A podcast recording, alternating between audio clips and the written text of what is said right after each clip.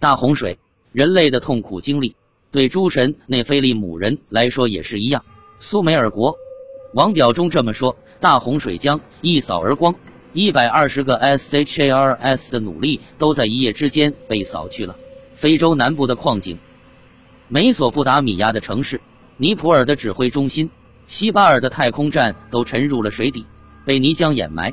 他们的太空梭在被毁灭的地球上空盘旋着。内菲利姆人急切地等待着洪水的退去，这样他们才可以再次踏上这星球的土地。在他们的城市和设施都被毁灭之后，他们要如何才能继续在地球上生存呢？甚至连他们的劳动力，人类都基本灭绝了。当这些充满恐惧、精疲力竭、受着饥饿的内菲利姆人最终降落在救赎山的山峰上的时候，他们很清楚地认识到。人类和野兽其实并没有被完全毁灭，甚至就连恩利尔也改变了他的观点。虽然在一开始，他曾因自己的计划被毁掉而火冒三丈。神的决定是很实际的。面对着这样一种令人窒息的场面，内菲利姆人消除了对人类的意志，卷起衣袖，不浪费一分一秒，向人类传递着耕种和圈养的艺术。虽然幸存了下来，但毫无疑问的。农业和畜牧业的发展速度需要足以支撑内菲利姆人和急速增长的人类的生存，于是内菲利姆人将自己的先进科技融入到了这项任务中。没有意识到这些信息是在圣经和苏美尔文献中能被找到的。许多研究农业起源的科学家都认为是人类在一万三千年前发现了农业，这是源于紧跟在最后一个冰河期之后的 Neothermal 气候。然而，在现代学者之前很久的时候，圣经同样记录了大洪水之后的农业起源。创世纪中将播种与收获作为神圣的礼物赐给了诺亚和他的后代，作为上帝与人类在大洪水之后的契约。与大地将会有的年岁一样，播种与收获，寒冷与温暖，夏天和冬天，白昼与夜晚将不会停止。在被授予农业的知识之后。诺亚最先成为了农夫，他种植了一个葡萄园。他成为了大洪水之后第一位蓄意从事复杂的种植任务的农夫。苏美尔文献也是一样，将人类获得农业与牲畜驯化的知识归功于诸神。溯源农业之源，现代学者们已经发现了它是始于近东的，但却并不是起源在肥沃且适合进行耕作的平原与河谷地带。与之相反。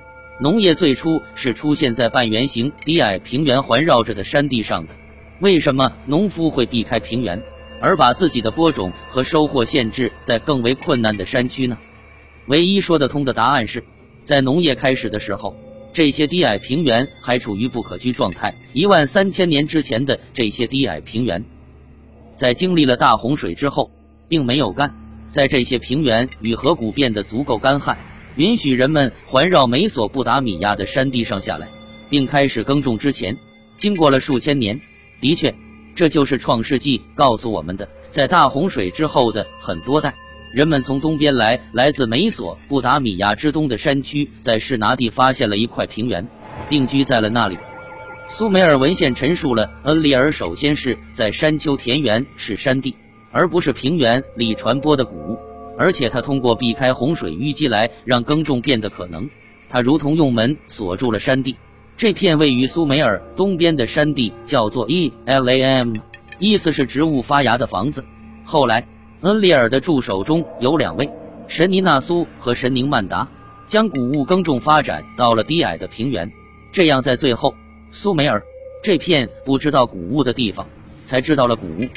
认为农业是开始于对小麦和大麦之源的野生二粒小麦的驯化的学者，无法解释为什么最早的谷物，如在伊朗高原的沙尼达尔山洞发现的，就已经是很均匀且高度专门化的了。大自然哪怕只是创造一个中度成熟的物种，就需要至少上千个世代的基因选择。然而，在这样的时期、地点，如此一个渐进且漫长的过程，还没有在地球上被找到过。没有任何一种解释可以解释这样一个生物学奇迹，除非它并不是自然形成，而是人工培养的。斯佩尔特小麦，一种粗粒状小麦，是一个更大的谜团。它是一种不寻常的植物基因的混合物的产品，既不是从一个遗传源发展而来，也不是由一个源头突变而来，它绝对是多种植物基因的混合结果。此外，所有关于人类在几千年之内通过驯化改变的动物，也是一个问题。现代学者面对这些疑问给不出答案，就像无法解释为什么古代晋东的山地会成为各种谷物、植物、树木、水果、蔬菜和驯化动物的发源地。但苏美尔人知道这是为什么。他们说，这些种子是阿努从天国住所带给地球的礼物。小麦、大麦和大麻是从第十二个天体下落到地球来的。农业和动物驯化是恩利尔和恩基分别送给人类的礼物。不仅是内菲利姆，同样还有周期性接近地球的第十二个天体，似乎都是导致人类后大洪水时期出现三个阶段的原因。它们分别是农业，大约在公元前一万一千年新石器时代。大约公元前七千五百年，以及突然出现在公元前三千八百年的文明，它们之间的间隔都是大约三千六百年。这说明内菲利姆人按照第十二个天体周期性回到地球，有规律的向人类传授知识。这就像是某种现场审查，只有在当他们可以往返于地球和第十二个天体之间的时候，才能进行这样的面对面的磋商。而正是在这样的时候。新来的神才能替代上一届的神。伊塔内史诗让我们看到了曾发生过的磋商。他说，在大洪水之后的岁月里，制定命运的大阿努奈奇向大地交换了他们的忠告。他们创造了这四个区域，他们建起了这些据点，视察这大地。他们对人类而言太崇高了。我们被告知，这些内菲利姆在人类与他们自己之间需要一个中间人。他们是神阿卡德语中是伊鲁，意思是崇高者。为了构建他们自己和人类之间的桥梁，他们将王权引入到地球上，指定一名统治者，让他确保人类对诸神的服务，并作为将诸神的教诲和立法传递到人类的一个渠道。一部讲述这个事件的文献，形容了在王冠和皇冠都还没有被戴在人类头上，权杖也没有握在人类手上之前的情况。所有这些王权的象征物，外加牧师的手杖，它是正义和审判的符号，都在天国的阿努面前放着。然而，当诸神达到了他们的目的之后，王权从天国下降到了地球。苏美尔文献和阿卡丁文献都说明了，内菲利姆人一直保存着在大地上的主人身份。而且，当人类第一次在原址上按照原样重建前大洪水时代的城市时，人们计划到，让所有城市的砖块都放在奉献的地方，让所有放在神圣的地方。埃利都是第一个被重建的。接着，内菲利姆人帮助人类计划和修建了第一座皇家城市，并祝福了他，愿此城成为温床，人类将在这里过着安宁的日子。愿此王成为领导者。苏美尔文献告诉我们，人类的第一座皇家城市是基神。当王权再一次从天国下落。王位就在基神苏美尔国王列表，很不幸的，刚好在第一位人类国王那里就破掉了。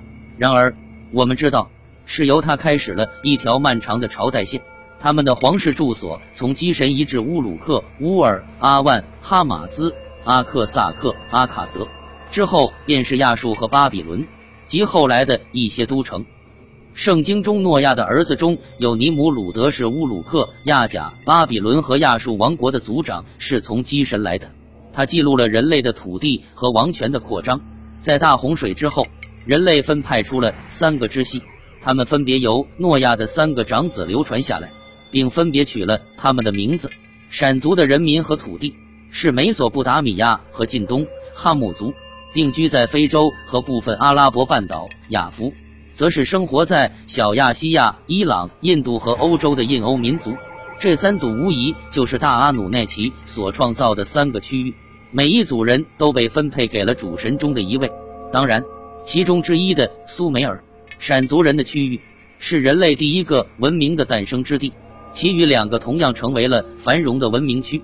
大约在公元前三千二百年，大约苏美尔文明全盛时期半个千年之后，独立国家。王权和文明第一次出现在了尼罗河流域，导致了后来的伟大的埃及文明。大约五十年之前，我们还对这第一个主要的印欧文明没有任何了解。但到如今，我们知道，在古代的印度河流域有着先进的文明，包括大型城市、发达的农业、繁荣的贸易。学者们相信，它是在苏美尔文明兴起之后一千年出现的。古代文献如同考古发现一样，证明了在这两条流域上的文明和更古老的苏美尔文明之间有着相近的文化和经济连接。不仅如此，无论是直接的还是间接的证据。都让大部分学者认同了尼罗河文明和印度河文明不仅仅与更为古老的美索不达米亚文明有联系，甚至根本就是它的后裔。埃及最为壮丽的奇迹是金字塔，被发现其内核是在一层石头皮肤下潜伏着的，而这显然是对美索不达米亚的塔形神庙的模仿，而且的确有理由相信，这位制定出金字塔修建计划。并监管这个工程的心灵手巧的建筑设计师，是一名被尊为神之的苏美尔人。古代埃及人将他们的领地称为升起之地，而且他们对史前的记忆是一位在最早最早的时候前来的非常伟大的神，发现他们的土地在水和淤泥之下，他进行了大量的改造工作，真的将埃及从水中升了上来。这个传说巧妙地描述了大洪水之后低矮的尼罗河流域。这位古老的神祗可以看出，除了恩基之外，不可能是别人。他是内菲利姆人的大工程师。虽然印度河流域文明与他的相关性我们还知之甚少，但是我们同样知道，他们将十二作为至高无上的神圣数字。他们将他们的诸神描绘的和人类很像，带着有角的头饰，而且他们同样还崇拜着十字符号第十二个天体的符号。如果这两个文明的起源是苏美尔，那为什么他们的语言却不同？关于这个问题的科学答案是，他们的语言并不是不同的。这一点早在一千八百五十二就认识到了。牧师查尔斯·福斯特在《唯一的古老语言》一书中巧妙地论证了所有的古代语言，包括早期的中文和其他远东语言，都是一个古老源头的不同分支。后来证明了，这是苏美尔语言。如果相似的图形符号仅仅只有相似的含义，这可能是思维方式上的巧合。然而，相同的多重含义和甚至相同的发音，这就是说它们有一个共同源头了。就是在不久前，学者们发现了在最早的埃及文字中使用了一种语言，它暗示着一个更早的写作发展，而唯一有着更早的写作发展的地方就是苏美尔。所以，我们有着同一门语言。但因为某些原因，它被分为了三种方言：美索不达米亚语、埃及语、哈姆族语和印欧语。如此的差异可能是他自己在经历时间、距离和世代之后进行的分裂。然而，苏美尔文献声称，它的发生仍然是诸神的决议，并且又是因为恩利尔。针对这个话题的苏美尔故事对应着非常着名的圣经故事巴别塔。他告诉我们，全世界都说同一种语言。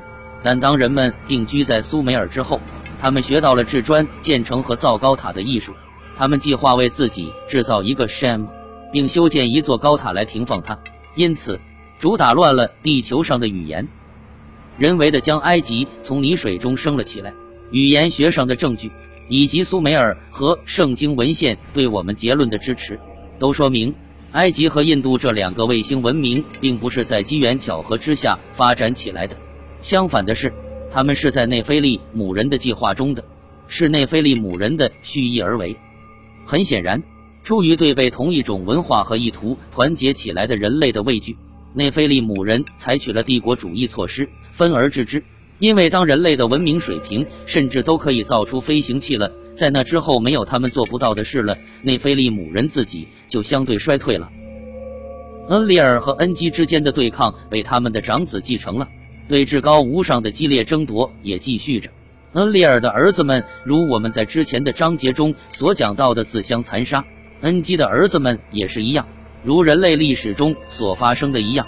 领主为了避免自己儿子们之间的斗争，于是将领土划分为几块，给这些继承人。在至少一次，有个儿子被恩利尔故意的送走了，作为山之地的当地神。随着时间的继续，这些神成为了领主。在自己的领地上相互嫉妒着其他神的领土、工业或职位。人类国王是人类与诸神之间的中间人，古代国王发动战争、征服新土地或降服敌对者时所发表的声明，在我神的指挥下是不能被忽略的。一部又一部的文献说得十分清楚，它表达的正是字面上的意思，而非国王自找的借口或托词。诸神保留着针对地球事务的控制权，因为这些事情牵涉到了其他领地上的诸神，也就是说，他们掌握着战争与和平的最终决定权。随着人群、据点、城市和村庄的扩张，有必要让人们记住谁才是他们的特定的领主，也就是崇高者。旧约也提到过同样的问题，要让人民支持自己的神，而不是依附其他的神。解决办法就是建立很多崇拜地点，并在上面放置正确的神的标志或原型。异教时代开始了。苏美尔文献告诉我们，在大洪水之后。内菲利姆人为地球上的神和人的未来提供了漫长的忠告。作为结果，他们创造了四个区域，其中三个——美索不达米亚、尼罗河流域和印度河流域——由人类居住。第四个区域是神圣的。这个词的原始字面含义是奉献的、限制的，它专门奉献给诸神。这是一个纯洁之地，只有在授权之后才能到达这里。未经许可的进入者会被凶猛的守卫拿着的可怕武器快速的杀死。这片土地或区域被叫做提尔蒙，字面上的意思是飞弹之地。这里是内菲利姆人重建的太空基地。上一个位于西巴尔的太空站被大洪水毁灭了。这个地区还是在乌图沙马士的管辖之下。他是负责喷火火箭的神，如吉尔加美神这样的古代英雄。努力奋斗，想要到达这片生命之地，在一辆 Sham 或是鹰中飞往众神的天国住所。我们回想起了吉尔加美神对杀马士的请求：“让我进入这片地，让我升起我的 Shem，由生我的母亲，我的女神的生命及我父亲纯洁的、忠实的国王的生命。我的脚步将直达这土地。”古代神话甚至是记录下来的正史，都不停地述说着人类为了到达这片土地。发现生命植物，在天地众神中得到永恒幸福而付出的不懈努力，这个向往是扎根于苏美尔的所有宗教的中心话题。希望公正和审判降临地球之后，将有一个在某种神圣的天国居所中的来生。然而，这个难以捉摸的神圣之地在什么地方呢？这个问题是能够回答的，线索就在这里。但在它之前，还有其他的问题。在那之后，我们还能与内菲利姆人相遇吗？再次相遇的时候会发生什么？还有，如果的确是内菲利姆人作为神创造了地球上的人类，那么在第十二个天体上，是进化自己造就了内菲利姆人吗？有人提出，好像和中华文明没有什么事情。有人回答如下：华夏文明崇拜的昆仑、西王母，可都是在西边，而对玉的喜好和崇拜。更是说明我们的先人从西边过来，经过昆仑山，开采了玉石，然后一路往东，到了黄河流域，最终建立了新的文明。我们的传说中，是人头蛇身的女娲用泥土造了人，这跟苏美尔神话中生育女神用泥土造人如出一辙。而且女娲并不是造了一次人，而是至少两次，因为第一次做的人大部分在一次大洪水中毁灭了。女娲和伏羲又做了第二批人类。所有的古代绘画中，女娲和伏羲都是尾巴相交在一起，手里拿着圆规和三角板。这个形象跟苏美尔的双蛇绕杖图非常相似。而且女娲和伏羲的背景一定是星空，头顶太阳，脚下是一个球状物，也许是地球。看这幅女娲伏羲图，看他们头上的太阳周围有几个行星？十二个。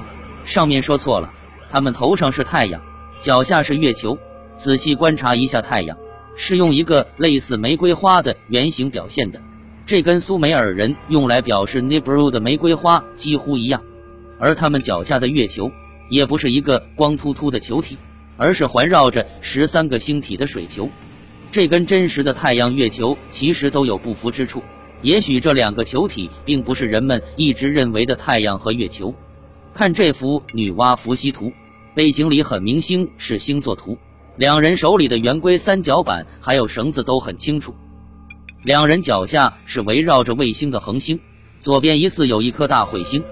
第三点，女娲和伏羲是兄妹俩，而所有的传说都说他们结婚了。这跟苏美尔神话中众神普遍近亲结婚，而亲兄弟姐妹结婚所生的孩子才享有继承权有很大相似性。据说伏羲和女娲的时代一开始并没有人类，这跟苏美尔神话一致。伏羲能仰头观天象，低手查地脉，知鸟兽文字，通神灵德性，是一个类似大工程师样的神。女娲是一个非常勇敢和有智慧的女神，不仅造了人，还补过天。女娲是按照自己的样子造人的，用的是泥土，跟苏美尔神话一致。伏羲和女娲的身材要比人类高很多，寿命也长得多。一开始人类并不会自我繁衍，人类不断死去。女娲看到后，决定赋予人类交配繁衍的能力。这个跟苏美尔神话又是惊人的相似。苏美尔神话中，人类一开始是不会自我繁衍的，是某个神，很可能是恩基和生育女神，赋予了人类交配的能力。如果按照 Nibru 的绕日轨道来看，阿努纳奇人的一年是地球人的三千六百年，他们的生命是惊人的长。结合圣经来看，恩利尔在大权在握之后，把恩基塑造成了邪恶的一个神撒旦，住在地下世界，不见天日，而且总是跟上帝对着干。现在恩基、恩利尔还有阿奴他们应该还活着，不知道他们之间的矛盾如何处理。